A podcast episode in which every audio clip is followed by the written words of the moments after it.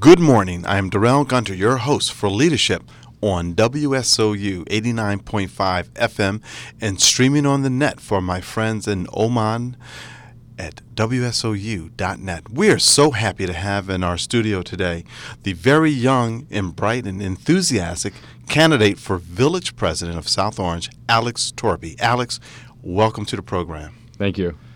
So, Alex, you are running for village president. Why should I vote for you for village president?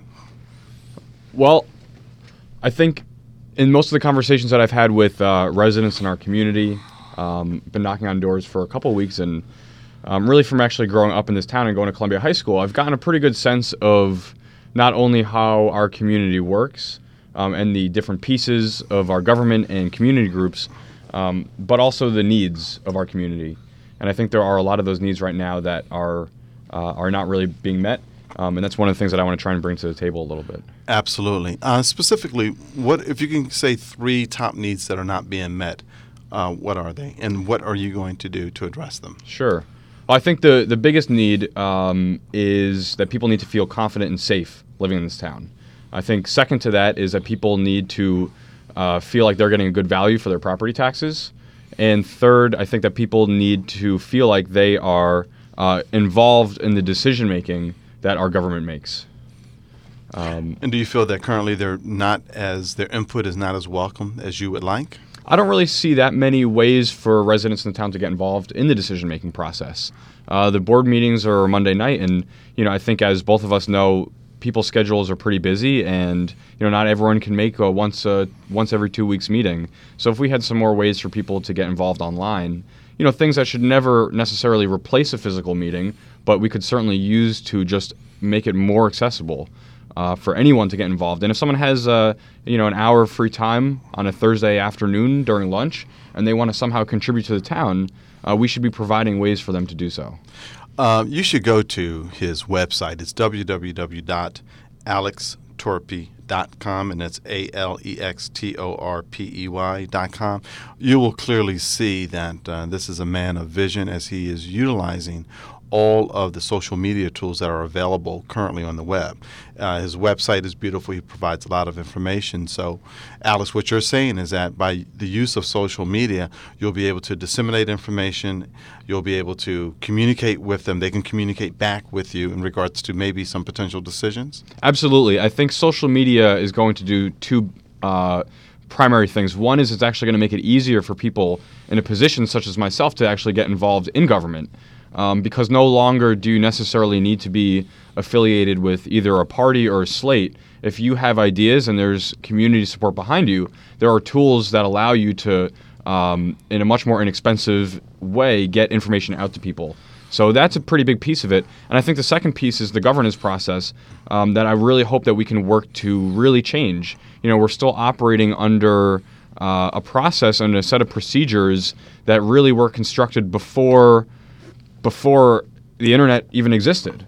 Um, and we have these tools that allow people, you can be on a cell phone um, and talk and, and video chat with someone on the other side of the world from your cell phone to their cell phone.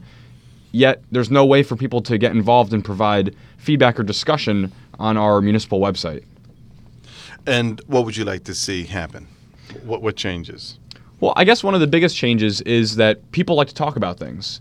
And the physical meetings, the physical board meetings, are not necessarily conducive to a discussion. You know, they're really framed as more of a chance for the government to update the community on what's happening.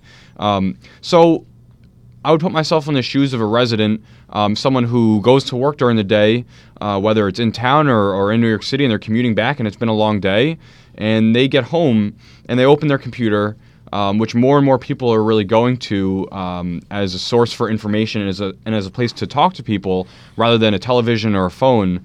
Um, and what is the village doing to capture that energy or to capture those ideas? So, for example, uh, you know there are anonymous online message boards that a lot of residents use, um, and even more residents uh, look at. And those are places where I don't see conversation being guided in a way that is most constructive as possible.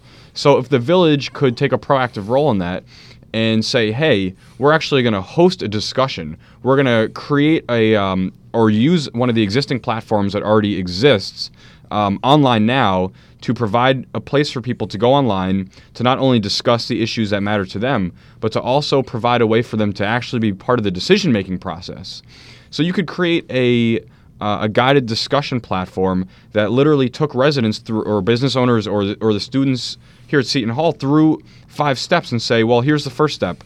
Uh, we're going to identify the need. We're going to agree on the problem, and then walk people through proposing alternatives, looking at the fiscal impact of each option, and then finally getting to a point where maybe the top three or top five ideas, which only come at the end, are voted on um, by the online community, and that those ideas and that information is presented to the board.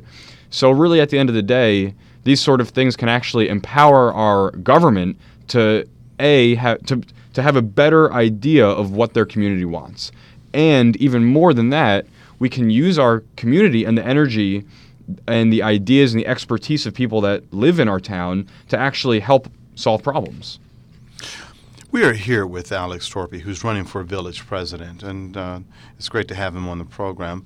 Alex, tell the audience a little bit about your background, your education, and, and, and why you're running for the village president and not a trustee position to start. But let's talk about your background. Sure, sure. Uh, well, I grew up in Maplewood and South Orange. Um, I went to Columbia High School, uh, graduated Columbia High School in 2005, um, and I studied. Uh, when I was an undergraduate, I studied uh, law and anthropology and political science. Um, and in graduate school, uh, I study uh, a Master of Public Administration in Emergency Management. Um, my, my business background is I've always been an entrepreneur when I was younger. I used to uh, teach tennis lessons and restring tennis rackets, and I actually got into web design uh, and consulting, which is my current business, uh, by creating a website for my tennis business. And I said, hey, this is actually really interesting and kind of a fun way for me to design something. Um, and then ever since then, that was about 10 years ago, uh, I've been building websites and more recently turned that into more of a larger consulting looking at media and social media um, and fundraising um, and, and print and graphic design as well. Um, but so for your second your second question, uh, the reason why I'm running for for village president over trustee is I see these positions as two really very radically different positions. You know, a trustee is kind of a legislator, um, and the village president is both chair of the board of trustees, but also is an executive. Um, and I see myself really fitting into that position much more than a legislative position. You know, the skills that I bring to the table, uh, public safety experience um, from being on the rescue squad in South Orange and the Citizens Public Safety Committee, um, my academic studies of public safety when I was an undergraduate, and I, uh, I worked for about three years for my campus police department. Um, you know, those are things that I think our village president needs an idea of how our police and fire um, and rescue squad how their how their jobs how their day to day on a day to day basis how that works. Um, I think we need someone who has the energy to really commit a lot of time to this. Uh, you know, I live a block away from Village Hall and I own my own business. So I'm in a pretty good position, especially as a 23 year old, to really make this the first priority in my life and to basically live in Village Hall. And I can do office hours and I can um, go out and speak to municipal employees, which I've been doing. And I think that level of time commitment is something that's really important for a village president. Um, and I guess the last piece is that I would see the village president as as a communicator, um, someone who knows how to work with media, um, who knows how to uh, build public support and consensus for an idea, create an agenda, make that agenda public, and get not only the board, but get the entire community on board behind, before moving forward on a decision. Um, so I see those as you know really the important qualifications of a village president, um, and those are things as a trustee that I would say uh, you know are not um, I guess are not the most important qualifications for those positions. Very good. Um, and at the beginning, we, we talked about the three reasons why someone should vote for you and what you would do, and one of them was meetings. What are the other two things that you would highlight or the uh, urgent, important items that you would take on as village president? Well, public safety seems to be the, the biggest thing that people ask me about uh, as I go door to door and as I call residents and go to uh, meetings in Village Hall. Um, and I think that the second concern of property taxes and our property tax burden on, on single family homeowners, especially, uh, is actually in large part fallout from uh, two things. One is not having a total handle on some of our public safety problems, uh, like the large gatherings downtown, and two, the perception of our public safety. I think if you ask someone who lives in suburban New Jersey, uh, maybe not maybe not a town directly adjacent to South Orange, and you say, "Hey, uh, come hang out in South Orange tonight. Uh, you know, let's go to dinner." Um, that the response tends to be, "Oh, the oranges," and the perception is a negative stereotype. Um, and I don't see our village or our village president really going out and marketing and promoting South Orange as the destination that it actually is. You know, we have some minor um, and some um, variably larger public safety problems, but not incredibly different than most other towns. But when people look at, you know, Livingston or Maplewood or Millburn uh, or Westfield as a downtown to go to, I don't think they look at those towns as having the same uh, problems, quote unquote, that we do. Um, so we need to get out there and show people that this is a destination. Well, you know, bringing up safety, uh, something near and dear to my heart, being that uh, we're here at Seton Hall University, and I'm on the University Advisory Council, and uh, we've had some incidents here around the campus. Uh, I, am on the faculty, so I get those alerts when someone mm-hmm. is mugged or robbed, but I haven't seen any of the local leadership step up to say how they're going to address this problem. Now I know they're addressing it in their own way, uh, but we don't know exactly what that is. What would you do differently if you were village president in dealing with this issue of crime on the campus, right outside the campus of Seton Hall University? Well, the first the first thing before even getting to policy ideas is that we need to communicate with people.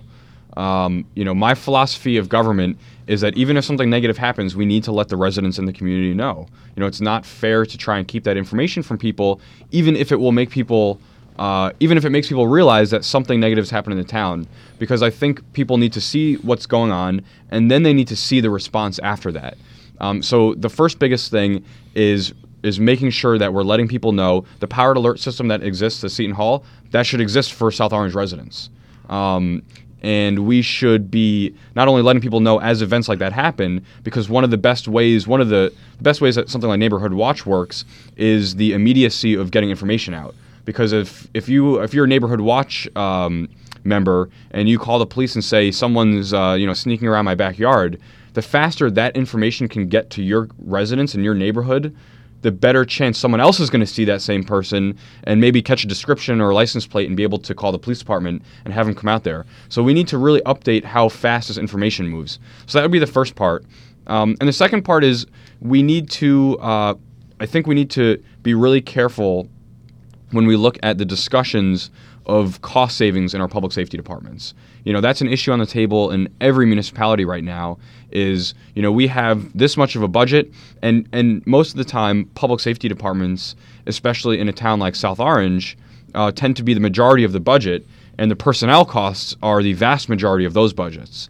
Um, so as we look at something like sharing fire services, I think we need to be very careful with police and make sure we take into account how incredible this, the access to that service is that we actually have right now. Um, and is there more we could do? You know, I think so.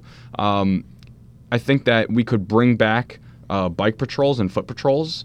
Um, and assign officers to beats where they get to know the neighbors and the community a little bit better. You know, in some strange way, I'm very nostalgic for policing before cars and radios existed because they had to walk around. Um, and South Orange is a small enough downtown where if we have the manpower to do so, you know, you obviously don't want to lose out by not covering enough area. You know, it's almost a quantity versus quality argument. But in the areas where crime is really hitting hard, which are very specific areas, mostly around Seton Hall, um, there are definitely ways I think we could uh, show people that are uh, coming into this town and committing these crimes, and they tend not to be people from South Orange or even Maplewood, um, is that we need to show them that our police are out there. And um, w- what else do you think needs to happen in regards to the community leaders getting together to discuss and, and deal with this issue? Well, w- one of the things that I would love to see our village president do is sit down with the mayors of the towns that surround us. And not only not only as just a general show of uh, camaraderie and you know working together on not just public safety issues but everything, um, but is looking at well you know, we've got a problem and you guys have similar problems. What can we do? What resources do we have that we can pull together, not necessarily to save money, although that could be a great benefit, but is how do we improve the service? And I think there's a lot that we could do to improve the level of service that we offer without costing anything more. And I think technology is a really big piece of that. So if you look at, uh, you know, uh, the average police officer's day, the amount of time that they have to spend doing paperwork is pretty mind blowing.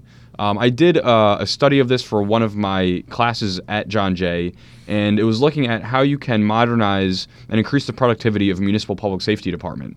And the amount of time and the, the number of things that police officers have to fill out paperwork for. I mean, I think, you know, it's 2011 and paperwork seems to be, uh, for worse, a large part of everybody's lives. Um, but there are things that we can do. There are digital solutions that if we could allow a police officer, a police officer to spend 45 minutes or an hour or an hour and a half more of their day on patrol rather than filling out paper reports or paper tickets where those have to go back to the police department where someone's entering them into a computer anyway. I think we could save a lot of of money by bringing more value to those services. Absolutely, absolutely. I'm a big proponent of uh, the semantic web, where you can uh, harness uh, vast amounts of information, and then you can uh, disseminate it as you wish. And and and that is something here. Here at Seton Hall, um, we have the, the, the East Ward Gate, and um, we've had a number of muggings there. And I was at a dinner the other night with the University of with the uh, for the University Advisory Council, and the village, um, not the village president, the Seton Hall president was there, Mhm. and I wanted to ask him a question, but I figured I would I would save it for another time when uh, it was for a different event. But what you had just mentioned that um, the leaders getting together, I don't know if that's ever happened. I'm not sure either. I, th- you know, I think one of the really important things that we could do is make sure to reach out to not just the mayors of other towns, um, but our county officials, our state officials, and federal officials. Officials.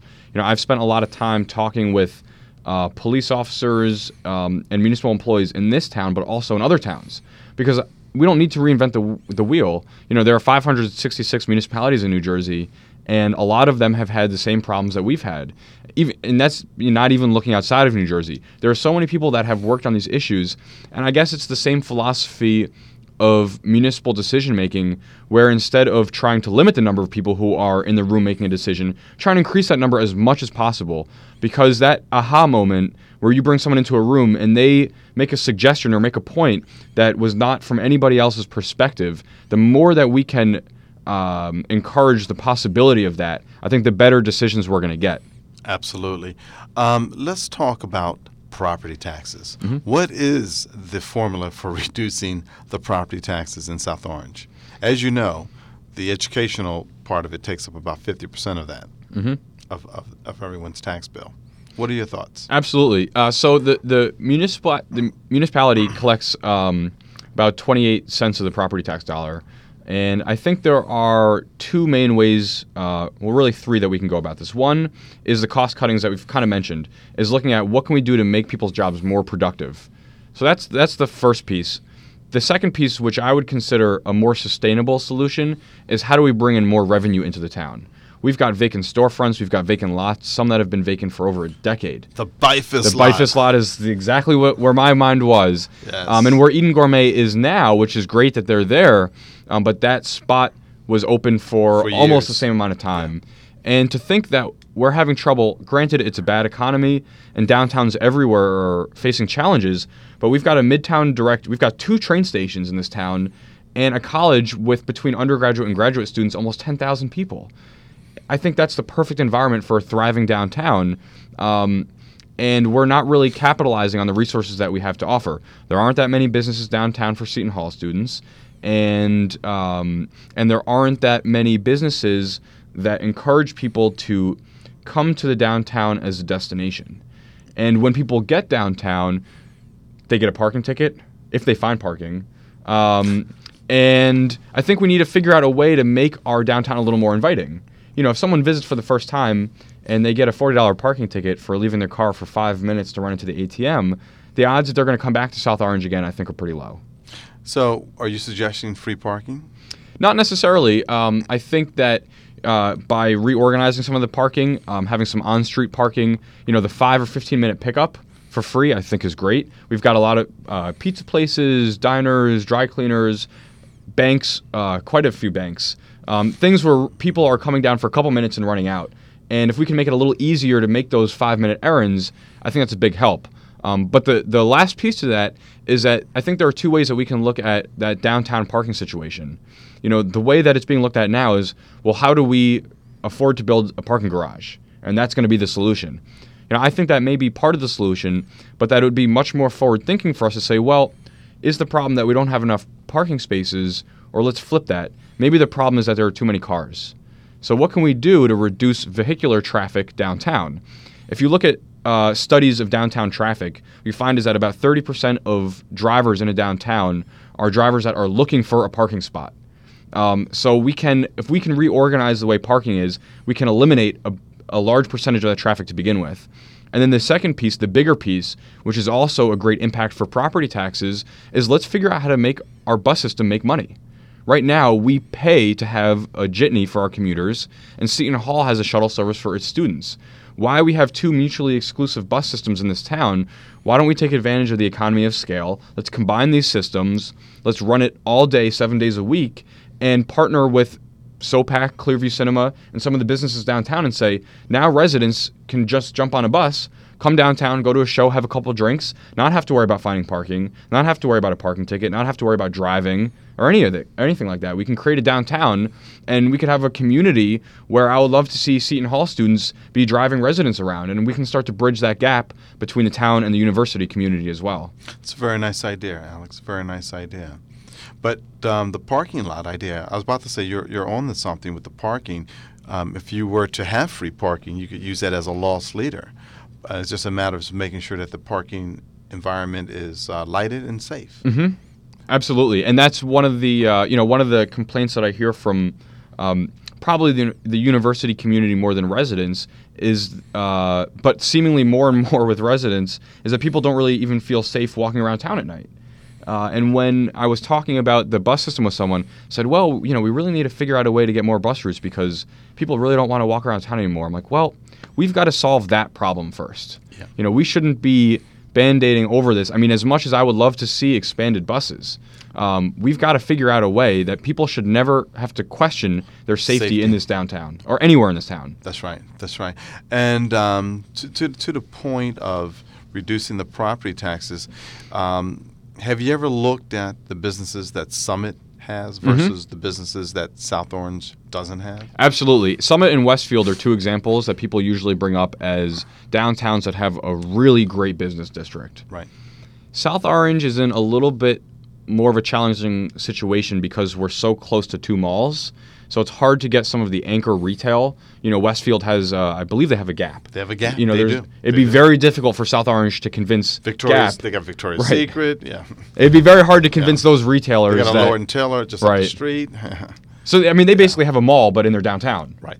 Um, and so our proximity to, to those makes that a little difficult. But I think in terms, you know, again, we got we, we, got, we need to look at what our community, who lives in this town, and what needs they have, and what isn't being met. And one of the ones that I see all the time, because I spend so much time down at Starbucks doing work when I can't stand to be in my apartment anymore, um, is that there are a lot of people who come downtown for a place to do work, basically the free wireless kind of place.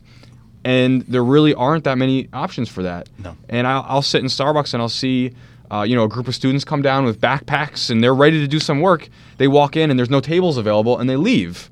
And it's that it's that idea like that people are coming down there for the first time. Maybe those were freshmen who just moved in, and we've just lost all that downtown business. Uh, and we, we we need to be really careful that we're not losing people like that. Um, and why you know why we don't have a cafe like Panera, you know, I really don't understand. Well, you know, it's interesting. We have empty shops, Right. but but we have a need for space. Right. Yeah. It, it is interesting, and uh, and you know, I, I'm, I'm sure you know part of that is is uh, is housing problems everywhere. But the more that we can market this town and promote it for, but it, think about it if you're a business owner and, and you're thinking about opening up a storefront uh, somewhere in suburban West Essex County, and you've got towns on your list like Westfield, like Summit, Maplewood, Livingston, Millburn, and South Orange.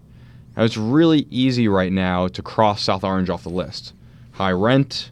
Um, the process of opening a business in this town is not very friendly or easy, and it's very expensive. Um, and we have this ambiguous hold on our public safety problems. So, as a business owner, I mean, that's really easy to just say, well, okay, we're trying Maplewood next. And I've talked to business owners who said that they have um, friends and colleagues of theirs who even began to open a business in South Orange and then left for another town because the process was so complicated and expensive. The process meaning from our The paperwork, the permits, um, and these are things that uh, the majority of which, if not everything, needs to be filled out by hand. If you're a business owner in 2011, you're using a computer to do your accounting or to do your inventory or something. So why aren't we taking advantage of those things and just making it easier for businesses to open up here? And that speaks to the person who actually runs the town, the business manager, in regards to their expertise and, and their comfortability with that type of technology. Absolutely, and I, I think uh, you know as far as our um, our administrator, you know their their focus is mostly on um, you know the the village business, but and I would say that's kind of a responsibility of the village president is to set this vision. agenda and vision of okay, here's what we need to do, and the departments they should be entrusted to carry those out and be delegated responsibility with the with the understanding that they're working under a broader vision that the community supports. Now, your your your your uh, your opposition, Ms. Janine Bauer, Jan- Janine Bauer, has been invited to be on the program. We haven't heard back from her campaign yet, but um, there's a, a debate coming up. Um, what do you think is her biggest liability for her to be our village uh, president? Well, I, I think, uh, you know, above all the qualifications and experience and skills that, uh, you know, I, I think each of us possess in our own way, um, a different set of qualifications, uh, that the most important thing is being able to make a commitment to this position that's going to allow our village president to be to be a leader for this town. Um, you know, this can't be this can't be a hobby for somebody. You know, this has to be their first and primary focus, and it's it's really tough. You know, this is an unpaid position, um, and we really limit the number of people who have the capacity to get involved by doing that. But I'm in a position where I can do that. Um, and I want to put in those hours and see a village president sitting in an office in Village Hall with open office hours. Very nice. You know, um, uh, our our village president, who's outgoing, Doug Newman. Uh, I was quite impressed with him because I would send him an email, and I actually would get a response the same day. And um, you're saying that you're going to have all the time and the fortitude to deal with these sixty thousand plus emails that the think it was residents. 68,000 emails. I remember that article. Yeah. right, right. and you feel that maybe your opponent won't have the time to do that. Yeah, you know, I think I'm in uh, you know a fairly unique position to be able to offer that. Um, and you know, responding to the emails is something that um, you know many people I think uh, Village President Newman had uh, seems to have a unique ability to be really on top of those. I've heard a lot of great things about that. Um, but I would like to offer, and that you know that can be done you know on the train back from work. Okay. What I want to offer is you know as much as I love almost anything about doing something online. I know there are residents in this community who don't do things online. Okay, last 30 seconds. What, what is your pitch? Why should folks vote for Alex? I think we need a new vision for this town. I think we need a village president who's ready to make this their primary focus of their life um, and set an agenda that they get the community behind um, and make all the changes in this town and get people involved in the process. So it's not even the quality of the decisions that are going to be made, which are going to be excellent, but it's going to be how easy and accessible it is for people to get involved with their local government. Well, I am sitting here with a very enthusiastic, very impressive young man, Alex Torpey, who's running for our uh, president of South Orange Village, and the and the election is coming up in May. I believe it's May 10th. May 10th? And um, I would encourage all of those to get out and vote. And you still have until, I think, May 3rd to get a, a vote by ballot. Yeah, by you can mail. vote by mail up You until May 3rd. Up yep. until May 3rd, so you can do that as well. So, ladies and gentlemen, there you have it. Alex Torpey, who's running for village president. Alex, I want to thank you for coming to the program. Thank you so much for having me here. It's a real pleasure. I am Darrell Gunter, your host for Leadership on WSOU 89.5 FM. Remember, leadership begins with you. Have a great weekend.